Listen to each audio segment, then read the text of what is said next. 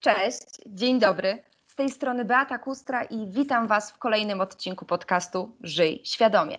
Mieszkamy w miastach zaprojektowanych na naszą miarę, zatopionych w zieleni, przyjaznych komunikacyjnie, sprzyjających wypoczynkowi. Na co dzień spotykamy przychylnie nastawionych do nas ludzi. Pracujemy w miejscach, w których praca jest doceniana, a pracodawca się o nas troszczy. Wspólnie dbamy o środowisko. Kupujemy tylko tyle, ile potrzebujemy. Nie wyrzucamy. Wymieniamy się rzeczami lub wykorzystujemy je ponownie. To nie utopia, lecz możliwości, którymi dzielą się z nami naukowcy z Uniwersytetu Łódzkiego. Moim dzisiejszym gościem jest dr Katarzyna de Lazari-Radek, filozofka i etyczka, wykładowczyni Uniwersytetu Łódzkiego na Wydziale Filozoficzno-Historycznym. Zajmuje się dobrostanem, zagadnieniami szczęścia i przyjemności, metaetyką i problemami etyki praktycznej, bioetyką, prawami zwierząt, etycznymi aspektami nowych technologii. Dzień dobry pani doktor. Dzień dobry państwu. Jak wiem, obecnie pracuje Pani nad filozoficznymi i neurobiologicznymi aspektami przyjemności i cierpienia. Czy może nam Pani opowiedzieć o tym coś więcej?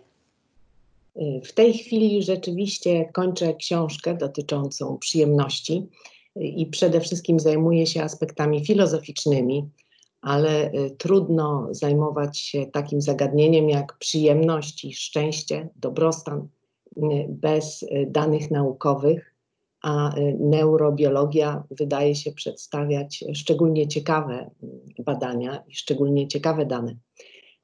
Jeżeli popatrzymy sobie na takich neurobiologów jak Antonio Damasio czy Morten Kringelbach, to oni nam powiedzą, że nasz organizm dąży do tak zwanej homeostazy, czyli właśnie można powiedzieć do takiej wewnętrznej równowagi. Weźmy najprostszy przykład, gdy jesteśmy głodni, czujemy się źle, niekomfortowo, musimy to nieprzyjemne pragnienie zaspokoić. Jemy. Zadowolenie z jedzenia, jakie odczuwamy, jest sygnałem, że wszystko wraca do normy, prawda? To jest właśnie homeostaza. A teraz, jeśli przejemy się, to znaczy jeśli dostarczymy organizmowi za dużo tego budulca, nasz układ trawienny jest przeciążony i jest nam niedobrze. Znowu to dlatego, że um, chcemy, nasz organizm chce powrócić do owej równowagi. Dlatego kawałek tortu może być w jednej minucie źródłem rozkoszy, a w drugiej cierpienia. E, Arystoteles ponad 2000 lat temu nazwał taki stan równowagi złotym środkiem. Coś między niedoborem a nadmiarem. Teraz za pomocą tego zjawiska homeostazy neurobiolodzy wyjaśniają e, przedziwne nasze zachowania. E, nawet te dla nas niebezpieczne, ponieważ organizm stara się radzić sobie jak umie najlepiej. E, czytałam ostatnio, e, że na przykład rozładowanie napięcia poprzez samookaleczenie jest taką odpowiedzią organizmu e, chcącego wyjść z cierpienia, tego stanu niewygodny. Przeciągające się napięcie czy, czy cierpienie jest dla nas stanem niebezpiecznym, choćby dlatego, że nasz mózg zapamiętuje ścieżki bólowe i może produkować ten ból w postaci e, tak zwanego bólu chronicznego. Ból chroniczny to jest takiego rodzaju ból, e, który nie musi mieć swojego źródła, to znaczy nie musi mieć tego bodźca, który go powoduje.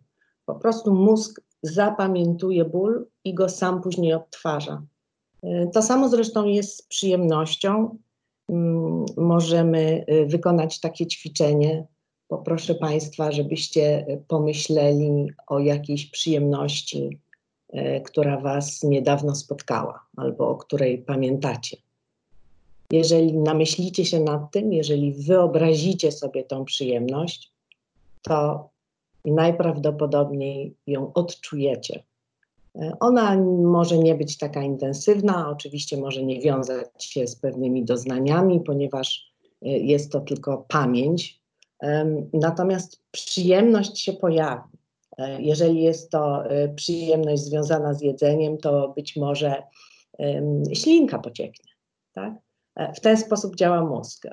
Jest to absolutnie fantastyczny organ, który właśnie może pomagać nam w lepszym życiu i w zachowaniu tej równowagi. No i teraz dalej, według neurobiologów, jesteśmy na takim placu boju między uczuciem przyjemności i uczuciem cierpienia.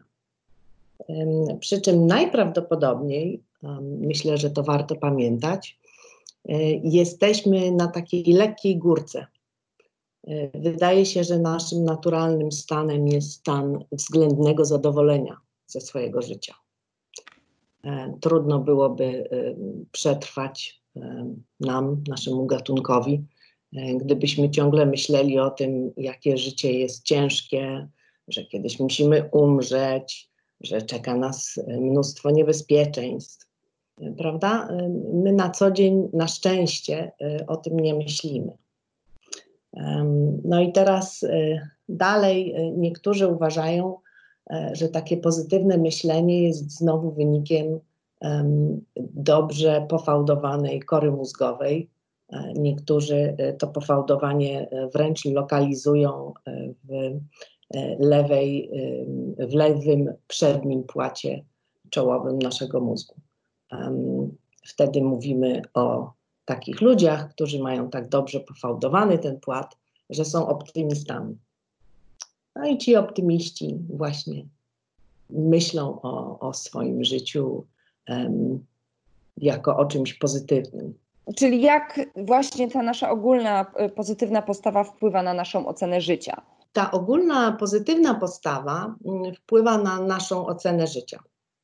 Y, gdybym zapytała y, Państwa, czy Wasze życie jest dobre, większość, y, myślę, że ogromna większość odpowiedziałaby, że owszem, że jest dobre. Y, są badania, które wskazują, że ponad 90% osób, którym zadano takie pytanie, czy Twoje życie jest dobre, y, odpowiada, że tak, że są zadowolone z życia.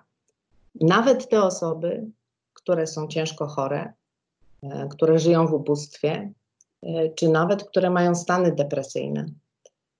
Oczywiście dla socjologów na przykład to jest ciekawa odpowiedź, ponieważ e, no, można zadać pytanie o sensowność w ogóle takiego pytania, skoro, skoro e, większość odpowiada na nie twierdząco. Tak? Jak osoby ciężko chore y, mogą odpowiadać, że ich życie jest dobre. No może rzeczywiście tak czują, tak? Może mm, odbierają y, te, to swoje życie y, dokładnie w taki, w taki sposób. Ciekawa jestem, jak sytuacja covidowa z marca i kwietnia wpłynie na nasze postrzeganie życia. Jestem ciekawa, czy były badania tego typu robione na świecie E, dowiemy się wkrótce. Natomiast e, nie zdziwiłabym się, e, gdyby po takim zachwianiu, takim tąpnięciu, które pewnie większość z nas miała, życie znowu wróciło do normy, żebyśmy myśleli o nim właśnie znowu w tych kategoriach dobrego życia.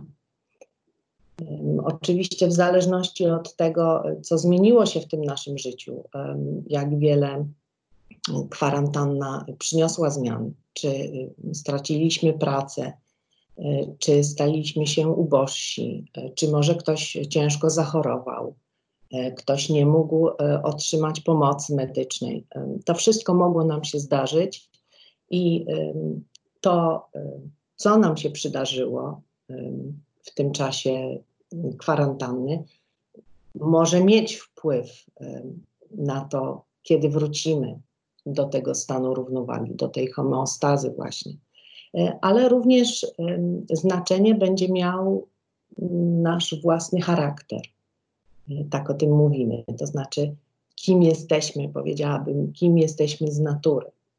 Jeżeli jesteśmy pogodni i do tej pory to życie traktowaliśmy jako coś dobrego, to wrócimy do tej homeostazy szybciej. Jeżeli um, jesteśmy tak zwanymi pesymistami, to być może będzie nam nieco trudniej, ale trzymam kciuki. Teraz takie badania socjologiczne i, i, i namysł filozoficzny no, musi sobie odpowiedzieć na to pytanie, co mamy na myśli, gdy myślimy, że mamy dobre życie. Z tego wszystkiego, co pani doktor mówi, możemy e, sądzić, że dobre życie oznacza, że nasze życie jest w równowadze, że, że nasze wszystkie pragnienia są zaspokojone? A no właśnie, prawda? To jest to pytanie. Czy ten stan równowagi to jest zaspokojenie pragnień? Um, tak nam się często wydaje, ponieważ jesteśmy istotami, e, które bez przerwy czegoś pragną. Tak? Od porannej kawy, której muszę się natychmiast napić, żeby się obudzić, poprzez, y, nie wiem, nową, ciekawą książkę, słuchanie muzyki itd., tak itd. Tak Więc my w taki sposób wręcz naturalny myślimy o naszym dobrym życiu jako o tym spełnieniu owych, owych naszych chęci. Tak? Natomiast jeżeli się temu przyjrzymy, to może się okazać, że jest to mocno problematyczne. Przede wszystkim te pragnienia stawiają nas w ciągłej frustracji. O tym mówi chociażby buddyzm, prawda? żeby wyzbyć się właśnie tych e, pragnień, ponieważ one są źródłem naszych nieszczęść, tak naprawdę, naszego cierpienia, bo nam bez przerwy czegoś brak. Więc to jest jedna rzecz. Ale druga e, rzecz, którą należy zauważyć, no to jest, to jest taka, że możemy pragnąć dla siebie rzeczy, które nas nie uszczęśliwią w jednej chwili pragnę, no nie wiem, widzę coś e, fajnego, tak? Na przykład lubię torebki nowe, no więc widzę fajną, nową torebkę, bardzo ją chcę. Mm, jak bardzo, bardzo ją chcę, no to ją sobie kupię, tak? No i teraz jestem zadowolona, kupiłam sobie torebkę, wracam do domu, odkładam ją. I wydaje mi się, przynajmniej tak u mnie jest, że to zadowolenie bardzo szybko mija ja czasem zapomnę, że ją kupiłam. Jak wisi gdzieś w kącie, mm, to okazuje się, że wcale jej tak naprawdę nie potrzebowałam. No a działam pod wpływem impulsu, e, więc ten impuls e, wcale nie musi właśnie przynosić mi tego szczęścia. Przyznaję się, robię tak samo. Większość z nas robi tak samo. Jeżeli nie lubicie Państwo torebek, to pomyślcie, co lubicie, tak? No może kwiatki, może nową płytę, może nową książkę, coś, cośkolwiek innego.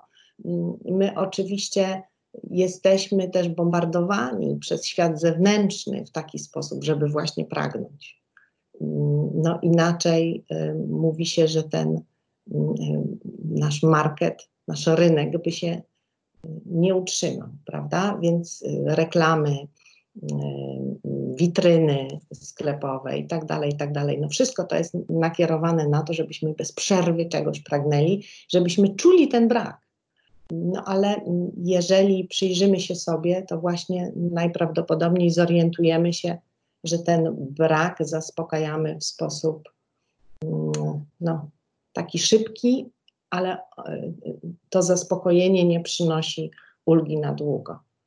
Więc z tym trzeba mm, bardzo ostrożnie i myślę, że e, przede wszystkim właśnie trzeba obserwować siebie, własne zachowania, sprawdzać, jak dużo tej przyjemności czy tego szczęścia dla życia to zaspokojenie pragnień nam przynosi.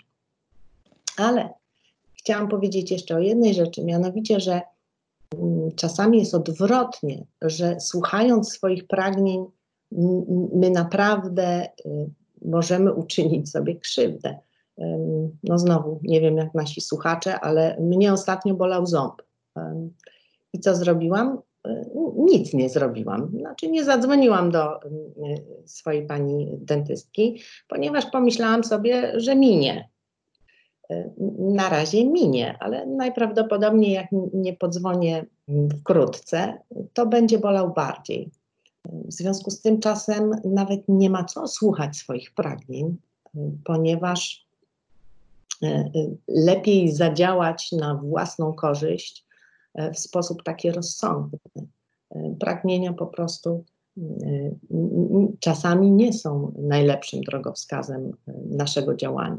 Pani doktor, w takim razie, jeśli szczęściem nie jest spełnienie pragnień, to co nim jest?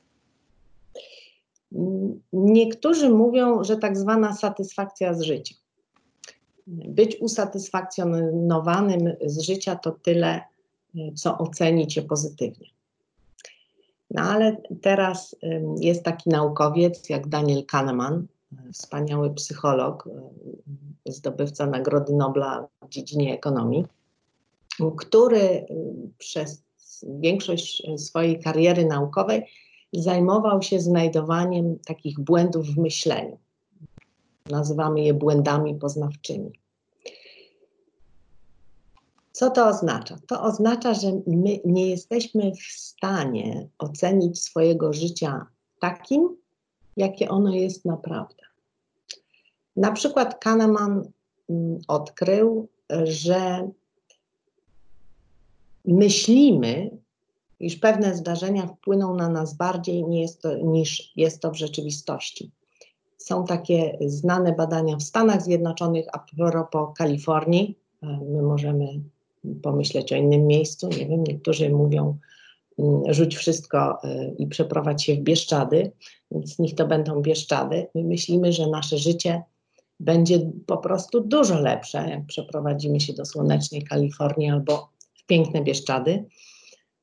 Ale okazuje się, że ludzie, którzy to naprawdę zrobili, nie mieli szczęśliwszego życia. Mieli życie takie, jakie mieli w punkcie wyjścia. Znowu, równowaga, tak? Nawet jeżeli na początku byli w zachwycie, to później wróciła rzeczywistość. Jeżeli byli szczęśliwi i zadowoleni wyjeżdżając, to będą szczęśliwi i zadowoleni e, w nowym miejscu. Natomiast jeżeli życie się nie układało, to rzadko, być może są takie przypadki, ale rzadko będzie tak, e, że wszystko zmieni się na lepsze. Drugim takim ciekawym błędem poznawczym to jest y, uwielbiane przez nas dobre zakończenie. Nie wiem, czy tutaj y, y, będzie znowu spójność między nami, ale ja przyznaję, że uwielbiam dobre zakończenia w filmie i nawet w kinie czasami zdarza mi się panią, która mi sprzedaje bilety, zapytać, czy film dobrze się kończy na co pani y, patrzy na mnie uważnie i pyta się, czy na pewno chcę wiedzieć. Na co odpowiadam, że tak, chcę wiedzieć, bo inaczej nie kupię biletu. O chodzi z tym, z tym dobrym y, zakończeniem? E, Kahneman przedstawia takie dwie historyjki. Wyobraźmy sobie rodzinę, córkę i matkę. W tej pierwszej historii e, córka i matka e, wiodą e, wspaniałe życie, wspólnie są blisko, kochają się, mają nić wielkiego porozumienia. Ta relacja jest naprawdę harmonijna przez 70 lat. I w ostatnim roku coś się dzieje, kłócą się, zrywają ten kontakt. Matka choruje, umiera i umiera nigdy nie pogodziwszy się z tą córką. To jest y, nasz jeden film. Y, drugi scenariusz jest taki, że znowu mamy matkę i córkę, mamy tą relację. Ta relacja nigdy nie jest dobra, zawsze coś tam się złego dzieje, mają bez przerwy do siebie pretensje, nie mogą się porozumieć matka choruje i ta relacja nagle się polepsza. No, może trudno to sobie y, wyobrazić w świecie realnym, ale umówmy się dla takiego y, sprawdzenia naszych własnych myśli, że właśnie tak jest, y, że ta córka wybacza matce, matka wybacza córce, córka się nią opiekuje i matka umiera w córki ramionach. I teraz pytanie jest, które stawia Kahneman, który z tych scenariuszy wybralibyśmy do filmu, który by nam się podobał. Nie wiem jak Państwo, proszę odpowiedzieć sobie na to pytanie, ale większość przez niego badanych powie, że ten drugi. Oczywiście. Znaczy właśnie z happy end. I teraz, jeżeli pomyślimy o tym, jak wiele nieszczęścia było w jednym życiu, a jak wiele szczęścia w drugim, to to się nie kalkuluje. Tak nie powinno być.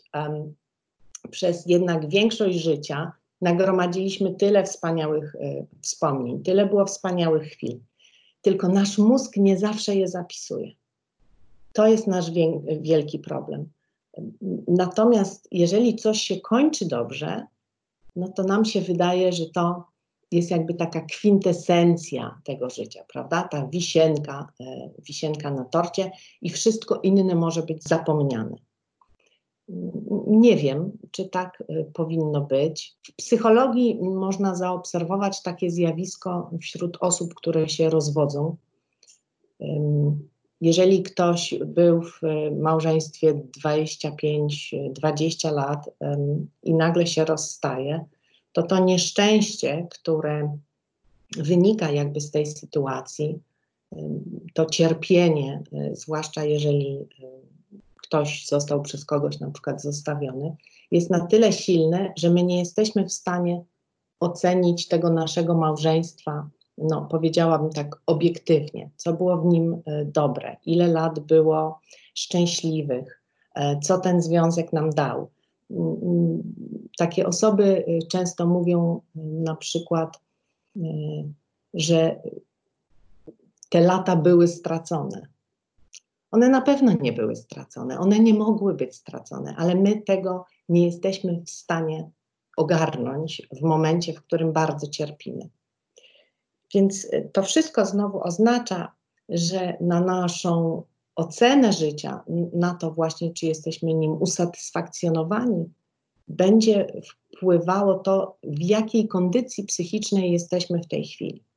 Prawda? Czyli jeżeli jesteśmy ogólnie w dobrej kondycji, jeżeli coś przydarzyło nam się dobrego, nawet jeśli przydarzyło nam się coś dobrego przed chwilą, nie wiem, znaleźliśmy na przykład y, 10 zł w letnich spodniach, tak? Albo zadzwoniła do nas przyjaciółka z dobrą wiadomością. To jesteśmy skłonni oceniać wtedy to nasze życie w dobry sposób. Natomiast jeżeli akurat jesteśmy w dołku, jeżeli akurat coś um, okazało się, nie wiem, jakieś niepowodzenie nas spotkało, no to wówczas będziemy znowu je oceniać negatywnie, co nie ma przełożenia na to, co zdarza nam się każdego dnia. Czyli możemy powiedzieć, że ta ostatnia emocja, którą mamy, którą posiadamy, wpływa na ocenę naszego życia, tak? Tak bywa. Tak bywa zbyt często, żeby, żeby tej naszej ocenie całościowej wierzyć. To ciekawe, bo mm, z filozoficznego punktu widzenia, na przykład znowu y, przywołam tu Arystotelesa. Arystoteles twierdził, że o tym, czy możemy. Arystoteles twierdził, że o tym, czy jesteśmy szczęśliwi, czy mieliśmy dobre życie, można powiedzieć w zasadzie na łożu śmierci. Myślę, że to bardzo zły pomysł. Myślę, że na łożu śmierci mm, możemy zupełnie inaczej oceniać swoje życie niż, niż ono było w rzeczywistości. I teraz tak, jeśli my je oceniamy pozytywnie, to oczywiście pół biedy, prawda? Znaczy, jeżeli to, to życie nasze było średnio szczęśliwe, ale oceniamy je dobrze, no to mogłabym powiedzieć tylko dobrze dla tej osoby. Natomiast jeżeli jest odwrotnie, co też się zdarza, jeżeli oceniamy je negatywnie, choć tak naprawdę, nie wiem, mieliśmy wspaniałą rodzinę, dobrze rozwijającą się karierę, przyjaciół, osiągnęliśmy coś w życiu, no to oczywiście y, to, że, że cierpimy w zasadzie, prawda, oceniając to nasze życie w sposób negatywny, no jest y, robieniem sobie samemu krzywdy. W jaki sposób y, możemy sobie pomóc w tej pozytywnej ocenie naszego życia? No, ja muszę teraz przyznać się do czegoś naszym słuchaczom. Proszę o mnie źle nie myśleć, ale jestem tak zwaną hedonistką. Hedonistka to jest y, taka osoba, która uznaje, że dobre życie składa się z przyjemności. I to jesteśmy znowu razem. No, wspaniale. E, ja um, oczywiście twierdzę, że większość z nas um, jest hedonistami, ale um, hedonizm nie kojarzy się dobrze w języku. Będę starała się z tym walczyć, ale e, no, mamy taki obraz hedonisty, to znaczy kobiety wino śpiew, tak? E, po angielsku sex, drugs and rock and roll. No ale tak nie jest do końca, e, ponieważ mm, hedonista nie patrzy tylko e, na te najbliższe przyjemności, bo mówi, mówiłyśmy sobie wcześniej, prawda, o tych pragnieniach i, i zaspokajaniach tych takich naszych rząd, powiedziałabym, krótkotrwałych. Natomiast hedonista patrzy na całe życie. Oczywiście trudno jest patrzeć na całe życie, zwłaszcza może osobom młodym, bo skąd my mamy wiedzieć, co będziemy robili, nie wiem, w przyszłym roku, w tej chwili, prawda, co dopiero za 5 czy 10 lat. Ale robimy jakieś plany i hedonista też robi te plany. I też sobie myśli, że trzeba w coś się zaangażować, żeby mm, uzyskać jakiś dobry rezultat w przyszłości, prawda? Czyli muszę teraz pracować, żeby móc wyżywić rodzinę, muszę w tej chwili się uczyć, e, nawet jeżeli to nie jest bardzo przyjemne, to muszę włożyć ten wysiłek, e, żeby tą przyjemność większą, głębszą czerpać w przyszłości. No i teraz, ponieważ hedonista twierdzi, że to dobre życie składa się z przyjemności, więc y, ja oczywiście proponuję, żebyśmy myśleli nad tym, co nam y, tą przyjemność sprawia każdego, y, każdego dnia. I być może dobrym pomysłem jest na przykład robienie takich list przyjemności. Ja ostatnio poprosiłam swoich facebookowych przyjaciół, żeby pomogli mi Y, zrobić taką listę przyjemności, które oni odczuwają, takich źródeł przyjemności, czyli tych rzeczy, które, które tą przyjemność im przynoszą, sprawiają. Zachęcam mm, słuchaczy do zerknięcia na moją stronę Facebooka. Ten post jest publiczny, można zobaczyć. Ja się wzruszyłam i będę sobie czytała to od czasu do czasu, zwłaszcza wtedy, kiedy dzień będzie bardziej pochmurny. Taką wspaniałą konkluzją z tej listy jest to, że bardzo wiele przyjemności jest nam wspólnych. Oczywiście największym źródłem przyjemności jest drugi człowiek, albo nasz pupil, nasze zwierzę. Taka bliskość, powiedziałabym, psychiczna i fizyczna. Wiele osób pisało o przytuleniu się do drugiego człowieka. Wiele osób pisało o uśmiechu e, swojego dziecka, czyli właśnie o tych relacjach. Tak? Dalej ludzie też pisali o byciu blisko natury o gołych stopach na mokrej trawie, o szumu morza, przez piasku między palcami, pięknych górach. No, oczywiście była cała grupa też przyjemności związanych z jedzeniem. Tu muszę się przyznać, że to, że to ja w tym przoduję. Właśnie ciasteczka, drożdżówki, lody. O. I teraz, jeżeli ja widzę, że ten drugi człowiek znajduje przyjemności w podobnych rzeczach co ja, no to oczywiście to jest wiadomość bardzo dobra, bo to oznacza po pierwsze, że ja potrzebuję tego drugiego, tej drugiej osoby do szczęścia, a po drugie, że w zasadzie wiem, co innym sprawia przyjemność, jak innych uszczęśliwić i jak właśnie uczynić dla nich e, coś dobrego. I teraz to słowo dobre, które dla e, filozofa czy etyka takiego jak ja jest szczególnie istotne, jest tutaj kluczowe. Bo proszę się zastanowić, kiedy odczuwamy tą przyjemność najgłębiej.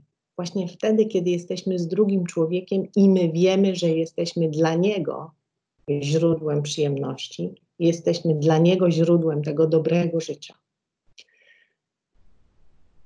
Dla etyka to też oznacza, że żeby mieć to szczęśliwe życie, żeby czuć się dobrze, żeby zaznać przyjemności, to ja sama muszę być dobrym człowiekiem.